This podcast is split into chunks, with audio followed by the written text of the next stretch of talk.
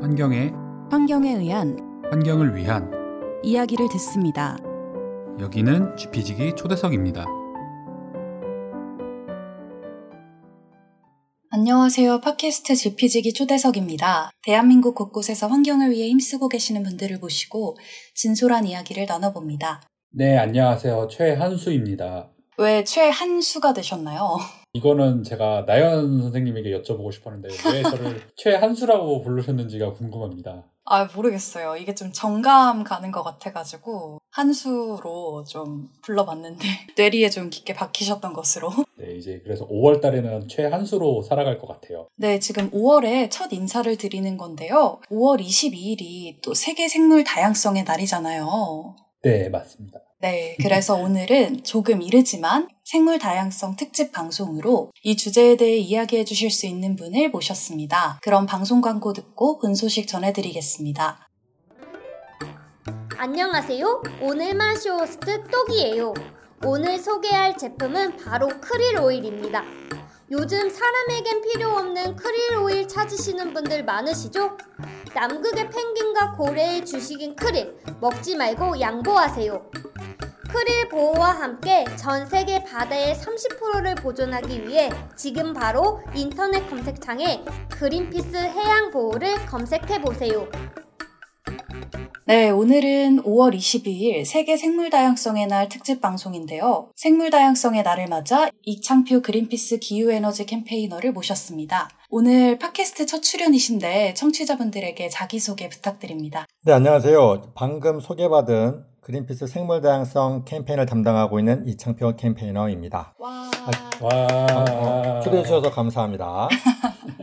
사실 저는 농가 대학을 사실 졸업을 했거든요. 대학원까지 졸업을 음. 하고 식량 문제에 사실 굉장히 관심이 많아서 어떻게 하면 이제 세계 각국의 빈곤 문제를 좀 해결할 수 있을까 조금이라도 좀 기여하고 싶어가지고 국제기구하고 국제 NGO에서 지속 가능한 식량 생산을 위해서 좀 일을 했습니다. 근데 음. 이게 농업이라는 게 물 문제도 연관이 되어 있고 기후와 굉장히 밀접하게 하는 활동이다 보니까 와, 이 기후변화 문제를 실제로 경험을 하게 되면서 아, 어떻게 하면 이 기후변화 문제를 해결할 수 있을까? 그리고 어떻게 하면 지속 가능하게 식량을 생산할 수 있을까? 이걸 고민하다 보니까 이 생태 문제에 대한 관심을 갖게 돼서 이렇게 지금으로는 기후 문제와 생물 다양성을 관련된 일을 하고 있는 그 campaigner로서 일을 하고 있습니다. 참표쌤 이야기가 진짜 실제로 그 현장에서 겪었던 그런 일들도 있다고 하니까 정말 기대가 되는데요. 참표쌤이 제가 알고 있기로는 노푸를 하고 계신 것으로 알고 있어요. 노푸를 잘 모르시는 분들도 있을 것 같아서 청취자분들에게 노푸가 무엇인지 좀 설명 좀 부탁드릴게요. 네, 노푸는 쉽게 말해서 그냥 샴푸를 사용하지 않는 거를 말을 하는 것이고요. 이 노푸를 하지 않게 된 계기는 뭐 여러 가지가 있는데 처음에는 이제 탈모 문제 때문에 좀 시작을 하긴 했었어요. 음. 효과를 보셨나요? 네, 효과를 많이 봤습니다. 오. 그러니까는 우리나라 대한민국 사람들 중 다섯 명 중에 한 명은 탈모라고 하더라고요. 음. 그쵸. 그럼 천만 인구가 탈모 때문에 걱정을 하고 있다고 하는데 그래서 이 노프를 하다 보니까 효과가 있구나. 그러면서 또 이 미생물과의 관계성도 알게 되고 농업에도 또 이게 도움이 되고 환경에도 도움이 되고 여러 가지로 장점이 많더라고요. 생물 다양성 캠페인을 지금 맡아주시고 계시잖아요. 네. 이 캠페인은 좀 어떤 캠페인인지 청취자분들에게 소개해 주실 수 있을까요? 사실 생물 다양성 캠페인은 이제 기존에는 뭔가 멸종 위기종 그것도 이제 국외에서 멸종되고 있는 동물들을 대상으로 실시한 캠페인들이 많았잖아요. 예를 들면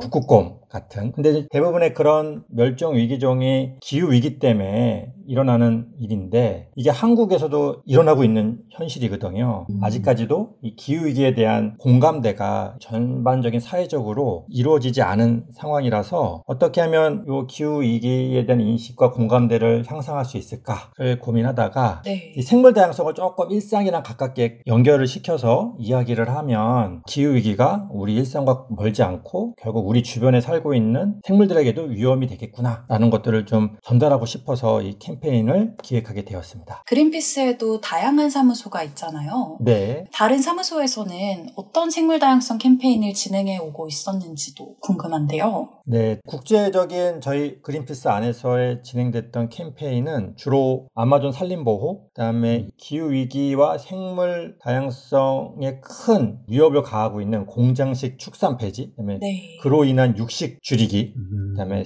농업에서 많은 사용의 비료와 농약들을 사용하고 있는데요. 그것들이 이제 직접적으로 생물들에게 위협을 가하고 있으니까 그거를 사용하지 않는 생태 농업, 또 해양에서의 남획을 비롯한 많은 오염을 일으키 는 원인들이 있는데요. 그 원인들을 막기 위한 해양 보호 이런 캠페인들이 음. 있습니다.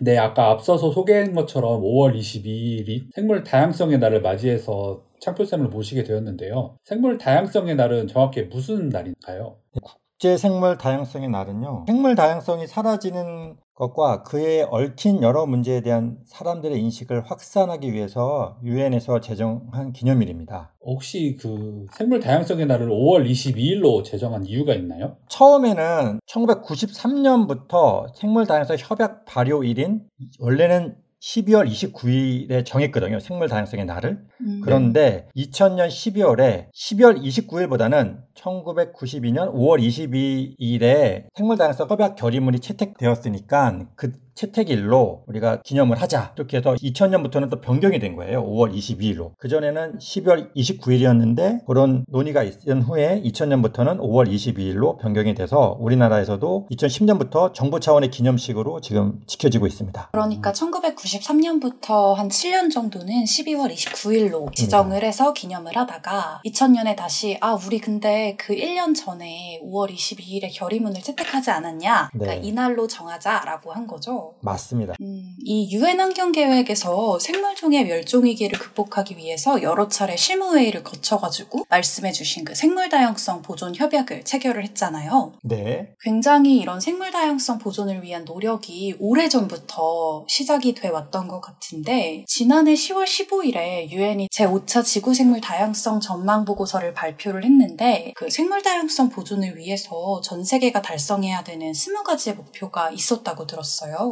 네. 그거를 아이치 20이라고 말을 하는데요. 그러니까 2010년에 당사국 총회가 있었고 그게 나고야에서 있었거든요. 10차 당사국 총회에서 아, 우리가 앞으로 10년간 이뤄야 될 목표를 좀 합의를 하자. 그래서 20개 목표를 정했고 거기에 대한 지표를 설정을 했거든요. 그래서 각국이 그걸 이행할 수 있도록. 그런데 이제 10년간 이행한 결과 보고서가 이제 지난해 나온 거죠. 그랬더니 모두가 달성하지 못했습니다. 그 목표를. 이 20가지 목표를 하나도 달성하지 못했다고요? 네, 네, 네, 네.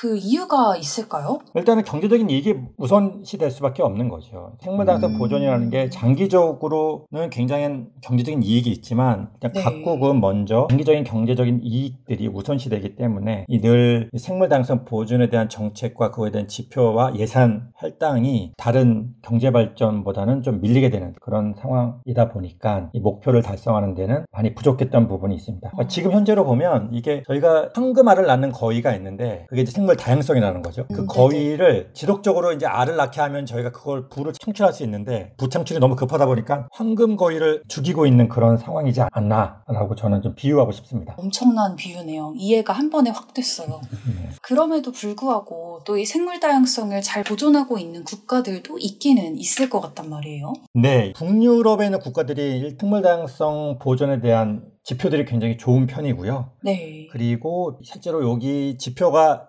측정되진 않았지만 네. 우리가 좀 빈곤 국가라고 치고 있는 부탄도 강력한 생물 보존과 자연과 같이 살아가는 그런 정책들을 우선시하고 있습니다. 그래서 숲을 무조건 60% 이상 보호해야 한다는 내용이 법으로 정해져 있는 상황이고요. 어... 또저 남미 쪽에 코스타리카 또한 재생 에너지로 생물 다양성 보존을 이룬 나라 중에 하나입니다. 네, 방금 창표쌤이 말씀해주신 국가들은 그러면 혹시 이런 생물 다양성을 지키기 위해서 어떤 정책들을 시행하고 있나요? 아, 주로 북미에 있는 국가들은요, 해양하고 네. 육지를 30%씩 보호해야 한다는 지표들이 법적으로 정해져 있는 상황이고요. 아까 말씀드렸던 부탄 같은 경우에도 육, 육지의 60% 이상은 무조건 숲으로 보호되어야 된다. 그래서 음. 숲 면적이 60% 이하로 떨어지지 않도록 하고요. 여기는 아예 사람이 못 들어가는 지역도 많아요. 부탄 같은 아. 경우에는.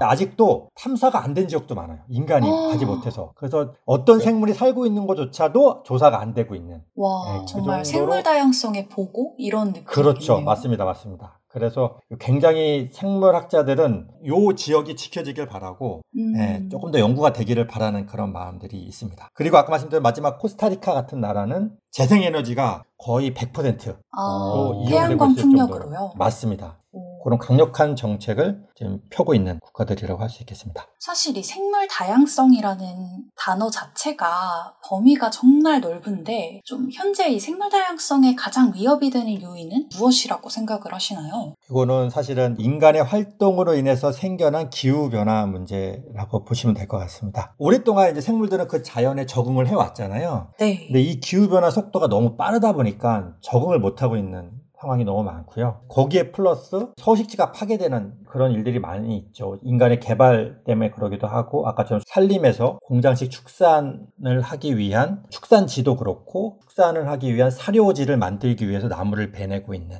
이런 상황들 그리고 인간의 어떤 활동으로 인한 산업화로 많은 오염 물질들이 해양으로 배출되고 있고 토양으로 배출되고 있는 이런 상황들 속에서 다양한 생물들의 서식지가 파괴되고 있는 것이 가장 큰 원인이 되고 또 문제입니다. 창표쌤께서 지금 인간의 활동이고 그런 걸로 인해서 이제 개발되고 그런 것들이 이제 문제라고 하셨는데 그 중에서도 특히 식량 문제가 좀 중요한 문제라고 강조를 하고 계시잖아요. 혹시 그 네. 이유가 무엇이라고 생각하시나요? 식량은 우리가 생존하기 위한 필수 요소이잖아요. 그쵸. 네. 의식주라고 하니까. 그렇죠. 근데 식량이 생산되는 이 작물들이 인간의 손에 의해서 그 지역에 적응된 품종들이거든요. 음, 그런데 갑자기 기후가 변화가 되면서 자기가 적응했던 환경보다 달라지는 거죠. 자라는 온도도 달라지고 습도도 달라지고 네. 그러다 보니까 생산량이 줄어들 수밖에 없고 약해질 수밖에 없는데 문제는 뭐냐면 거기에 플러스 병해충이 많아진다는 거예요. 그쵸. 그러니까는 아... 이게 생태계가 균형을 이루고 있는 상태에서는 서로 서로 천적과 생태계적인 safety net이라고 하는 안전망들이 형성되어 있는데 그 안전망이 기후 변화로 깨지면서 제일 연약한 것들이 먼저 깨지겠죠. 그런 부분들이 이제 곤충이 될 것 같고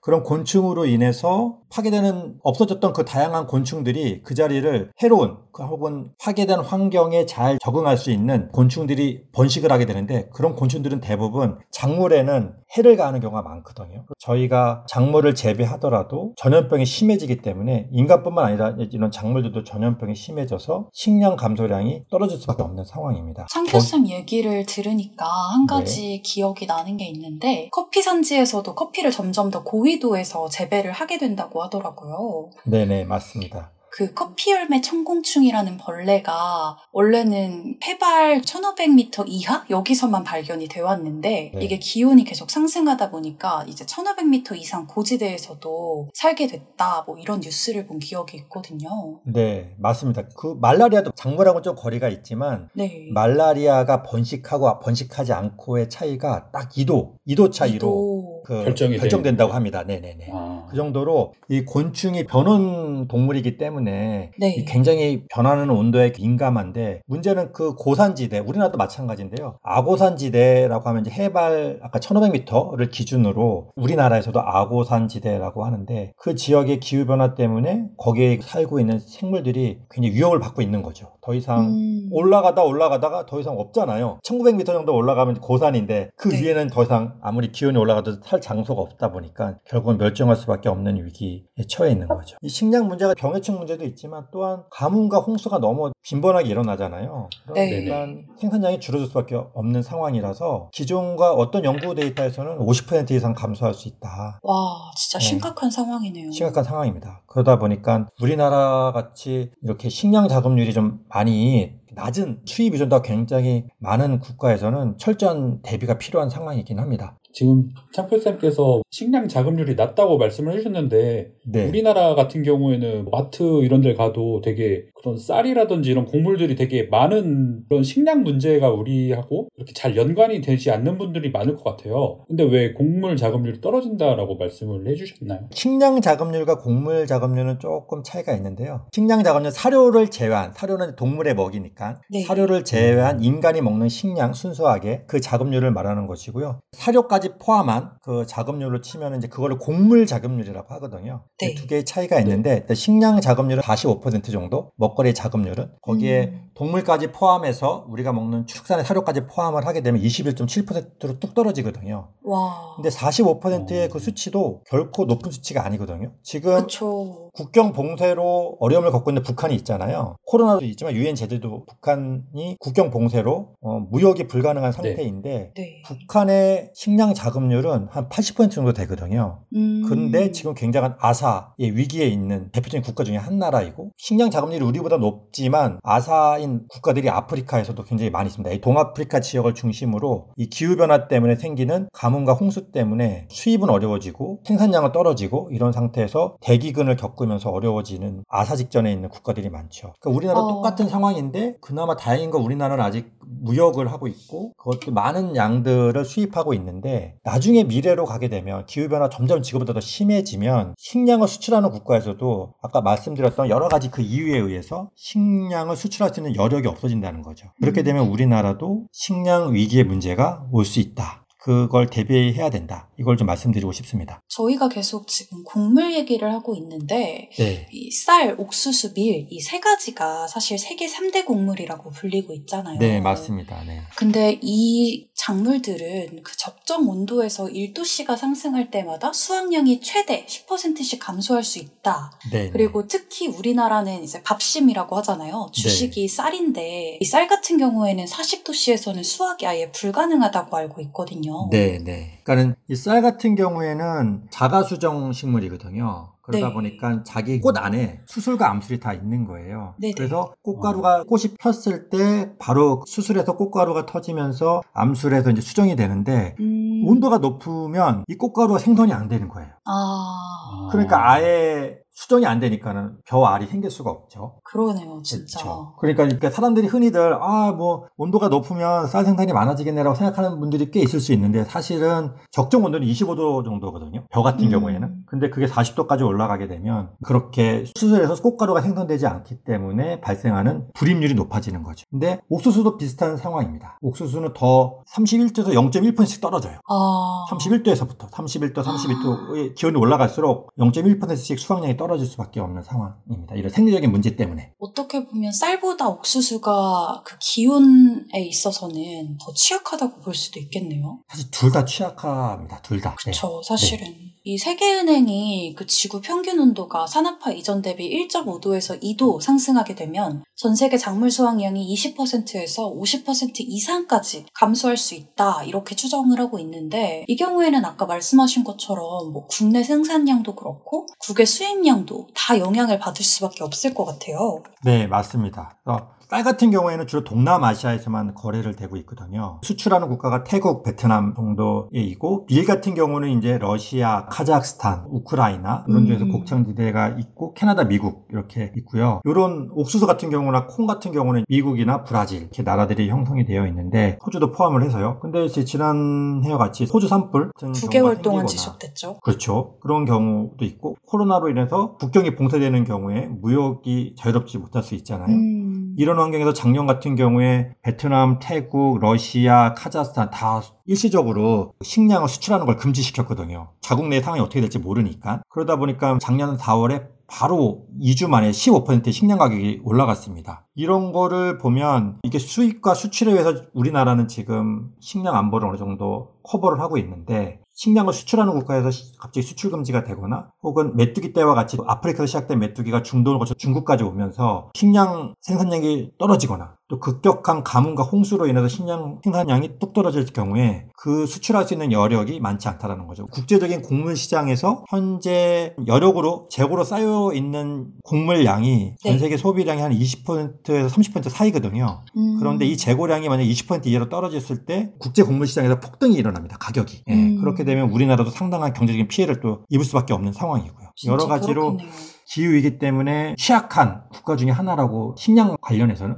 생각하시면 좋을 것 같습니다. 참표쌤 정말 그린피스의 쌀아저씨라고 생각해도 될 정도로 이 생물 다양성 분야에 대해서 정말 남다르신 것 같은데 지금 이렇게 피해를 입은 거 말고 반대로 생물 다양성 보존으로 인해 가지고 식량 생산이 좀 확대되거나 좀 증가한 사례들도 있을까요? 있죠. 그러니까 생물 다양성 보존으로 인해서 그 식량 문제를 해결한 나라가 대표적인 국가가 이제. 쿠바가 있습니다. 어. 근데 쿠바는 자위로 그렇게 된 건 아니고 타위적으로 소비에트 연방이 무너지고 석유를 더 이상 사용할 수 없는 그런 환경이 되다 보니까 네. 석유를 의존한 기존 의 기존의 관행 농업이 불가능했거든요. 아. 그러다 보니까 거기서 생태 농업이 나오게 되고요. 그러니까 어떻게 해서든 도시든 도시 외곽이든 모든 지역에서 농산물을 생산할 수 있는 그런 기반을 마련하게 된 거죠. 거기에 따른 생태 농업에 대한 연구도 많이 진행이 됐고요. 그래서 풍족하지는 않지만 다른 나라에 의존하지 않고 생태 농업으로 자급적으로? 전혀 네 자급자족을 할 수 있는 첫 번째 좋은 사례가 됐고요. 그- 그것 때문에 의료도 발달을 했어요. 왜냐하면 이 생태 농업에서는 많은 그 미생물들을 이용할 수밖에 없거든요. 근데 그이 미생물들은 또한 인간의 보건 문제와도 밀접하게 관련이 되어 있고요. 그래서 의료도 많이 생산적으로 발달했고 또 그로 인해서 건강 문제도 많이 오히려 미국보다 수치가 더 좋아요. 후바의 보건 상태가 네, 그런 상황까지 국가의 좋은 모범을 보인 사례라고 보시면 될 것 같습니다. 생물 다양성 보존이 식량 생산과도 밀접하게 연관이 있다 이런 말씀을 해주신 것 같은데 아무래도 생물 다양성 보존을 위해서는 정부의 정책과 의지도 되게 중요할 것 같아요. 그럼 우리나라에서는 이 생물 다양성 보존 그리고 식량 생산 확대를 위해서 어떤 방식으로 접근을 해야 된다고 생각하시나요? 아 이거는 말씀드리기가 좀 조심스럽기는 해요. 그러면 창표쌤 네. 개인의 의견이라고 얘기할까요? 네. 그럴 좋을 것 같은 생각이 드는데 일단 아까 말씀드린 쿠바와 같은 케이스처럼 네. 기본적으로 물론 그린피스 국제 인터내셔널에서도 지향하고 있는 방향이긴 하거든요. 생태 네. 농업을 기본적으로 확대하는 게 필요합니다. 그게 음. 국민의 보건 문제도 연결이 되고 자급자족과도 연결이 되거든요. 그러니까 지금 네. 더 이상 석유를 이용해서 할 수 있는 사업이 제한될 수밖에 없잖아요. 기후 변화 문제가 이렇게 대두되고 있는 이상. 그쵸. 화석연료는 아무래도 어렵겠죠. 그렇죠. 그러다 보니까 비료와 농약을 사용하는데 분명히 한계가 있을 수밖에 없고요. 그 생태 농업의 장점은 생물 다양성을 보존하는데 기본적으로 농약과 비료를 사용하지 않기 때문에 다양한 생물들이 농경지를 중심으로 회복이 될 수가 있거든요. 그런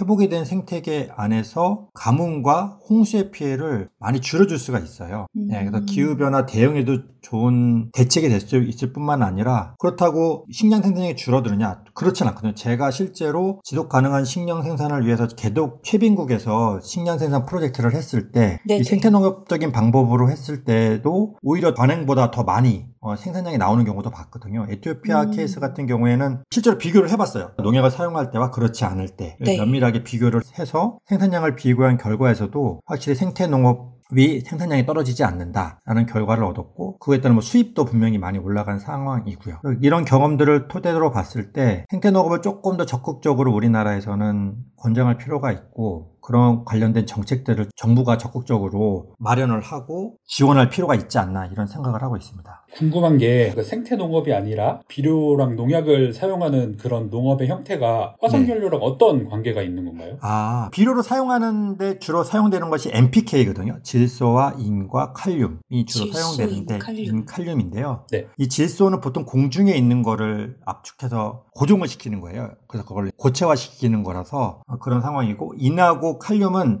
토양에 있는 것들을 뽑아내서 이제 그걸 가공을 해서 인삼과 칼륨 비료를 만들거든요. 근데 그런 네. 과정에서 다 석유가 사용될 수밖에 없는 상황입니다. 그러니까 왜냐하면 질소를 고정하려면 많은 에너지가 음. 필요하잖아요. 그러니까 그런 에너지 네네. 요원이 다 석유이고 화석 연료로 된 그렇죠. 그다음에 농기계도 돌려야 되잖아요. 그러다 보니까 그것도 네네. 마찬가지 석유에 의존할 수밖에 없고 물을 끌어들이잖아요. 물을 끌어들이는 네. 것도 아, 아, 석유를 사용할 수밖에 없고 그리고 농약 생산도 화학 성분이 많이 들어가 있는 상태고 그거를 정제하거나 그거를 처리하는 과정에서도 다 현재로서는 화석 연료에 의존하고 있을 수밖에 없기 때문에 그러한 상황이고 또 문제는 뭐냐면 효율성이 떨어져요. 비료가 어, 인삼 같은 경우는 주는 대로 실제로 사용되는 건 20%밖에 안 돼요. 아. 80%는 바로 불용성으로 변해가는 작물이 사용하지 못하는 형태로. 거예요. 네네. 음. 질소도 한 40% 정도만 사용이 되고 최대 맥시멈 나머지 60%는 바로 다시 고향인 대기 중으로 다시 돌아갑니다. 아, 그러면 어떻게 보면 에너지가 좀 낭비되고 있다 이렇게 볼 수도 있겠네요. 그렇죠. 맞습니다. 맞습니다. 굳이 비싸게 주고 만들어서 에너지를 많이 사용하고 오염도 많이 시키고 사용할 필요가 사실 없는 상황인 거죠. 음. 의식주 중에서도 저희 먹는 문제가 제일 중요하잖아요. 아, 제일 네. 중요하죠. 그래서 저희 오늘 저녁 얘기하는 것도 진짜 정말 제일 중요한 일 중 하나인데 이런 식량 문제가 정말 기후 위기랑 이렇게 직접적으로 관련이 있다라는 이야기를 오늘 더 생생하게 들은 것 같습니다. 음. 이외에도 혹시 기후 위기가 생물 다양성의 위기로 이어지는 사례가 있을까요? 네. 산호초가 있죠. 산호초 같은 경우에 이제 바다의 음. 숲이라고 말을 하잖아요. 이 음. 산호초의 많은 바다 생물 4분의 1 이상이 거기 작은 물고기부터 시작해가지고 많은 바다 생물들이 서식지로서 이용을 하고 있는데 네. 사실 이 산호초는 해조류하고 공생을 하고 있거든요. 그래서 그 산호초의 색깔이 각양각색한 것은 그 해조류의 색깔이라고 보시면 될 것 같아요. 근데 아. 문제는 이 해조류가 바다 수온이 올라가면서 해조류가 또 산성화가 되면서 해조류가 살 수 없는 상황이 된 거죠. 그러다 보니까 해조류가 죽게 되고 해조류가 죽게, 죽게 되니까 거기서부터 영양분을 받고 있던 산호도 죽게 되면서 하얀 백화 현상들이 일어나고 있잖아요. 아마 요- 사진 보셨을 것 같아요. 많은 네. 분들이. 네네. 산호초가 죽으면 뭐가 문제냐? 라고 말씀하시는 분들이 많은데 이미 니모의 집이 없어요. 아, 네네 네. 맞습니다. 네. 저희가 잘 알고 있는 그런 네. 많은 어종들의 집이 없어지는데 어종들의 집뿐만 아니라 사실 또 이게 육지하고도 관련이 되어 있습니다. 오. 네. 오. 이 사실 산호초가 해수가 육지로 들어오는 걸 막아주고 있거든요. 아, 정말요? 지하수로. 그런데 이 산호가 어. 죽으면서 지하수로 유입이 되는 거죠, 해수가. 그렇게 되면은 담수가 아니니까 우리가 또 마실 수가 없게 되는 거잖아요. 그렇습니다. 예. 사실은 또 대부분의 지하수의 용도는 식수도 있지만 농업용수도 많이 사용되거든요. 음, 그런데 음. 농업용수를 사용할 수 없는 거죠, 더 이상. 그러면 또 그게 또 식량 문제와도 연결이 되는 부분이고요. 정말 그렇겠네요. 물 부족 문제, 그렇죠. 식량 생산 문제. 그렇죠.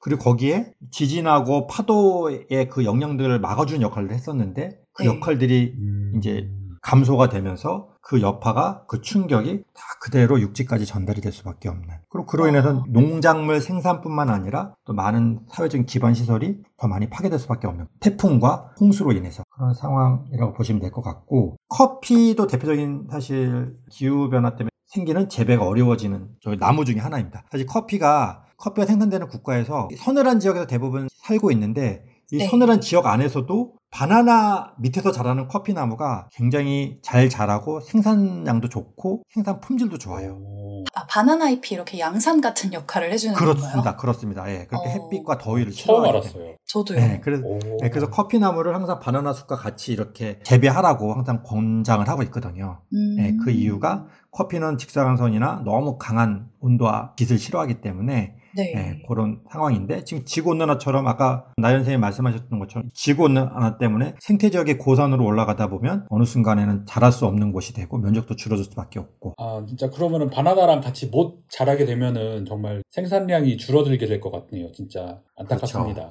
한스쌤이랑 저랑 커피를 굉장히 좋아하는데 네. 저희가 울게 되는 날이 오지 않기를 바라고 사실 산호초는 또 최근에 이웃나라에서 그리고 커피는 조금 멀리 떨어진 아프리카에서 이런 현상들이 발생하고 있는 것 같은데 우리나라에서도 최근 그 파 대란이 있었잖아요. 파테크라는 네, 말이 그렇죠. 등장할 정도로 이 대파 가격이 급등한 이유도 기후위기랑 관련이 있다고요. 네, 대파를 못 먹은 지 한 3개월 된 것 같아요. 아 정말요?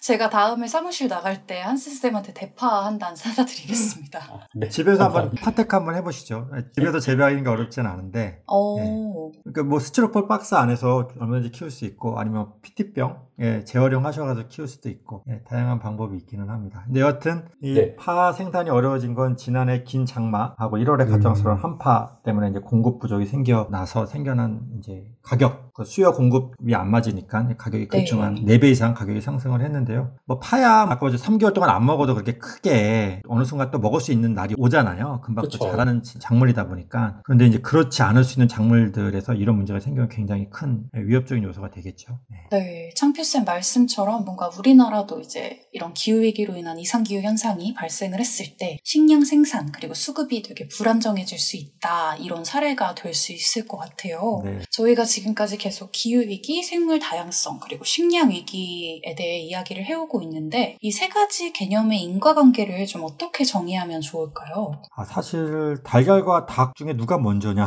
이런 질문하고 아. 사실 비슷합니다. 예를 들면 이제 저희가 이제 살림을 훼손하잖아요. 네. 근데 사실 모든 생물은 탄소를 흡수하고 저장하는 기능을 하거든요. 인간도 네. 마찬가지입니다. 탄소를 흡수해서 저장을 하잖아요. 물론 배출도 하지만 네네. 탄소를 저장해서 몸을 이루고 생명체를 이루고 있는데 미생물부터 시작해서 나무까지 고등 동물까지 모두 그런 기능들이 있는데 생물 다양성 자체가 줄어들면 양이 줄어드는 거죠. 흡수하고 음. 저장할 수 있는 양이 줄어들어서 아무래도 배출하는 게 더 많아지고 지구 온난화가 급격하게 또 진행될 수밖에 없고 거기에 식물이 없어지면 탄소를 흡수하는 기능이 떨어지기 때문에 또 그로 인해서 기후 변화가 가속화될 수밖에 없고 또 기후 변화가 또 가속화되면 뭐 생물이 말씀드렸던 것처럼 살기 어려운 환경 때문에 또 멸절할 수밖에 없고 그런 관계 속에서 식량 생산은 점점 어려워질 수밖에 없는 상황인 거죠. 그래서 이세 가지가 사실은 모두 다 상호 의존하고 있다라고 저는 표현을 하고 싶습니다. 좀 어려운 관계인 거죠. 기후이기 때문에 생물 다양성이 훼손되기도 하지만 생물 다양성이 훼손됨으로써 기후이기 또 가속화될 수 있거든요. 진짜 아, 그렇죠. 세 가지가 다 연관이 있는 상황이네요. 그래서 풀기가 어렵습니다, 사실. 근데 근본적으로는 기후 위기를 저희가 대응을 잘 하면 이 생물 다양성과 식량 위기 문제를 자연스럽게 풀어갈 수 있는 여지가 생기는 거죠. 그렇죠. 이렇게 풀기 어려운 이런 식량 위기랑 기후 위기 문제를 잘 풀기 위해서 기후 위기 대응을 촉구하기 위해서 생물 다양성 캠페인 팀에서 어떤 활동을 하실 예정이신가요? 그동안 이렇게 기후위기가 남의 일처럼 느껴진 경우가 많았잖아요. 우리 일상과는 전혀 관계가 없는 네. 일처럼. 더우면 좀 에어컨 틀면 되지. 비 오면 밖에 좀 덜 나가면 되지. 뭐 이런 식으로 생각을 하셨는데 그런 조금 일상과 거리가 멀었다고 느껴졌던 부분들을 아, 이게 아닙니다. 일상과 가깝습니다. 라고 하는 그 인식을 전달해 드리고자 이 생물 다양성 캠페인을 기획을 했고요. 그 소재로서 그러니까 식량 위기, 아까 말씀드렸던 기후 위기 때문에 식량 위기가 올 수 있습니다. 기후 위기 때문에 국내 생태계에 큰 변화가 있을 수 있습니다. 특히 아고산지대, 우리나라로 치면 어, 저는 이렇게 표현하고 싶습니다. 한국의 아마존이라고 이제 표현하고 오. 싶은데 해발 1500m 이상의 어떤 화렵수와 침엽수가 접점에 있는 그 지점이 생물 다양성이 가장 풍부하거든요. 뭐 지리산, 설악산, 오대산 덕유산. 이렇게 네. 저희가 많이 알고 있는 곳들이죠. 맞습니다. 예. 부상나무가 죽어 가고 있다 이런 말씀들 많이 들어보셨잖아요. 네. 그것도 사실 악어산지대도 대표적인 생물 종 중에 하나인데 그런 나무가 죽어가는 음. 이유도 기후 위기 때문에 가장 먼저 타격을 입은 그런 식물이라고 볼 수 있는데 한라산도 포함이 된다면서요. 네, 한라산도 포함해서 덕유산, 오대산도 포함이 될 수 있습니다. 그래서 생각보다 많은 산들이 악어산지대를 형성하고 있는 지역이 있는데 그곳이 한반도에서 보면 가장 급격하게 기온 상승이 되고 있는 지역이에요. 글로벌 음. 평균보다도 한반도가 두 배 이상 빠른데 네. 한반도 중에서도 거긴 더 빨라요. 아, 어, 네.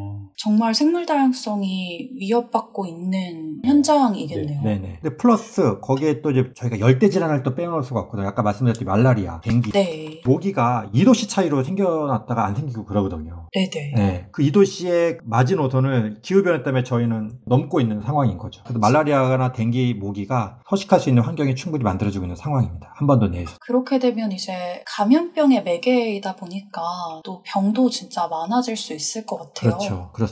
그러면 창표쌤은 이 생물 다양성 캠페인을 통해서 궁극적으로는 좀 어떤 변화를 만들어내고 싶으신가요? 일단 많은 분들이 아 기후 위기가 우리 일상을 위협하고 있구나라는 거를 먼저 공감하시고 기후 위기를 막기 위한 어떤 정부의 정책이나 어, 시민 단체들의 어떤 활동에 적극적으로 지지 혹은 촉구 이런 활동들에 적극 참여하셨으면 좋겠다는 생각이 듭니다. 이게 이미 지나버리면 회복이 불가능한 이런 일이잖아요. 그러다 네. 보니까 시간이 더 늦기 전에 빨리 사회적인 공감대를 형성을 해서 뭔가 같이 액션을 좀 취했으면 하는 그런 바람으로 이 캠페인을 좀 진행을 하고 있습니다. 청취자분들도 이 생물 다양성 캠페인에 많이 많이 관심을 가져주셨으면 좋겠네요. 창표쌤이 아까 액션이라고 말씀해 주셨는데 그럼 혹시 시민들하고 같이 하고 싶은 활동 같은 거는 혹시 있으신가요? 일단은 기후위기에 대한 관심을 많이 좀 가져줬으면 좋겠다라는 생각을 좀 하고요. 네. 네. 다음은 식, 식단을 좀 다양화했으면 좋겠다. 채식 위주의 좀 식사를 권장해 드리고 싶은 상황입니다. 그러니까 이게 음, 식단의 다양화와 채식 위주의 식사가 개인의 건강에도 굉장히 좋고 기후 네. 위기를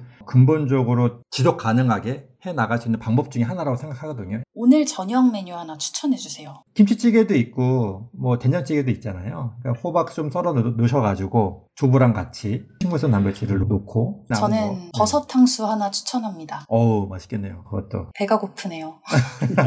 미국암 연구소에서는 육류 섭취를 1인당 1년간 16kg 정도로 권장을 하고 있고 일주일에 300g 정도를 권장하고 있거든요. 일주일에 300g. 네네. 그래서 그 이상의 육류 섭취는 몸 안에서 이제 암을 유발시키기도 하고 또 면역력을 아. 감소시킵니다. 그런 연구 결과들이 있어서 우리 건강을 위해서도 그렇고 우리와 같이 살고 있는 자연의 건강을 위해서 또 기후 변화를 위해서라도 이 채식 유지의 식사를 좀 하는 것들을 좀 권해드리고 싶습니다. 네. 어, 그러면은 채식으로 이렇게 섭취하는 거 외에도 다른 방법은 어떤 것들이 있을까요? 일단은 기후 위기를 대응하는 것이 곧 생물 다양성을 보존하는 거에 굉장한 도움을 준다고 말씀을 드렸잖아요. 그러다 네. 보니까 우선 가장 급한 건 기후 위기 때문에 사라지는 생물들을 보호하기 위해서는 기후 위기 대응이 일단 필수적이라고 생각을 하고요. 그 음. 기후 위기 대응을 하기 위한 정책들을 마련해 달라고 지금 저희가 뭐 그린피스 내에서 그런 기후 참정화 캠페인 이런 것들을 진행하고 있는 것처럼 이 정치권에서 혹은 이 정부에서 적극적인 기후 변화를 대응하기 위한 탈석탄 혹은 뭐 탈탄소를 할 수 있도록 정치에 관심을 가져주시고 요구 또 촉구하는 것들이 필요하다고 일단 생각이 듭니다. 또 개인적으로도 개인의 삶 속에서도 저희가 아까 좀 말씀드렸던 것처럼 황금 거위가 있는데 네. 생물, 이 자연이 황금 거위인데, 아니, 왜냐면 거기서 저희가 의약품이랑 필요한 모든 GDP의 50% 이상을 자연 산물에서 얻고 있거든요. 의약품 같은 경우에는 80% 이상이 생물에서 얻고 있거든요. 음. 그런 것처럼 생물 은 정말 아직 저희가 탐구해야 될 게 너무 많이 있는 상황이에요. 미래를 위해서도 필요하고요. 황금 거위라고 보시면 생물 자원 자체가. 근데 그것들을 단기간에 어떤 경제적인 이익과 경제적인 성장 때문에 그 황금 거위를 죽이는 일이 없었으면 좋겠어요. 그런 어떤 가치관이 좀이 사회 전반적으로 좀 필요하지 않을까라는 생각이 듭니다. 네. 생물 다양성 캠페인 이제 막 첫 발을 디뎠는데요. 앞으로 관련된 보고서 발간도 예정돼 있다고요. 네, 아까 말씀드렸던 그 세 가지 소재, 그러니까 식량 위기, 건강 보건, 국내 생태 변화 등의 이 세 가지 분야에서 각각 보고서를 발행할 예정인데요. 문서 형식의 보고서라기보다는 조금 더 국민분들이 혹은 대중분들이 쉽게 이해할 수 있도록 간략하면서도 쉽게 직관적으로 이해가 될 수 있는 그런 형식의 보고서를 발행하려고 지금 많은 아이디어 를 생각하고 있습니다. 네, 창표쌤 그 보고서 너무 기대되는데 나오게 되면 저희 청취자분들께도 한번 다시 소개해 주실 거죠? 네, 언제든지 불러주시면 자세하게 또 재미있게 공유해 드리도록 하겠습니다. 네, 오늘 저희 창표쌤 모시고 세계 생물 다양성의 날 특집으로 이야기 나눠봤는데요. 그러면 방송 광고 듣고 마무리하도록 하겠습니다.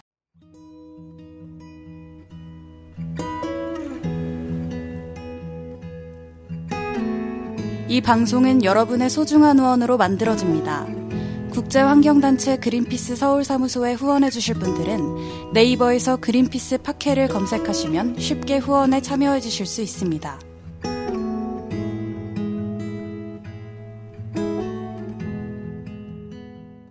오늘은 세계 생물 다양성의 날을 맞아서 기후위기, 생물 다양성, 그리고 식량 위기까지 우리가 꼭 한 번쯤은 짚어봐야 할 문제들에 대해 이야기 나눠봤습니다. 저는 생물 다양성은 황금 거위다 라는 이 창표쌤의 명언이 또 어, 생각이 나는데요. 창표쌤, 한스쌤 오늘 녹음 어떠셨나요? 처음인데 좀 녹음이라 그런지 혹은 방송이라 그런지 말하는 게 좀 부자연스러운 면이 있기는 했는데요. 어, 자연스럽게 얘기 잘 해주셨는데. 아, 그런 건가요? 아, 예. 무엇보다 생물 다양성에 대한 저의 생각을 좀 나눌 수 있는 시간이 돼서 기뻤습니다. 꼭 잊지 마시고 지금 한번 우리의 삶이 행복해지는 방향으로 진행되고 있는지 한번 점검해 보시면 좋을 것 같아요. 그러니까 편리하긴 한데 우리의 삶이 음. 좀 정말 이게 행복한 삶인가? 이런 방식의 어떤 자연을 파괴하고 급격하게 변해가는 환경 속에서 살아가는 게 우리 안정함을 추구하는 게 맞나? 한번 생각해 보실 수 있는 계기가 됐으면 좋겠습니다. 한스 쌤은 또 어떠셨나요? 네, 5월이 가정의 달이잖아요. 그래가지고 그쵸. 우리 뭐 부모님이라든지 어린이라든지 뭐 스승의 날 이라든지 이런 다양한 분들을 생각하고 기념하는 날인데 이 5월 안에 생물 다양성의 날이 있다라는 게 좀 의미가 있는 것 같아요. 이런 생물 다양성도 우리 지구라는 하나의 가정 속에서 있는 거니까 음. 여기서 네. 생물 다양성의 날도 한번 다시 기념해보고 다시 한번 생각하는 그런 기회가 됐으면 좋겠습니다. 와, 창표 쌤뿐만 아니라 한스 쌤도 네. 어마어마한 비유력을 가지고 네. 말씀을 해주셨는데, 네, 정말 저도 5월 가정의 달을 맞아서 이 생물 다양성의 의의에 대해서 조금 더 곱씹어보는 그런 시간 보내보려고 합니다. 오늘 끝까지 함께 해주신 청취자 여러분, 그리고 오늘 함께 해주신 창표쌤, 한스쌤, 감사합니다. 감사합니다. 감사합니다.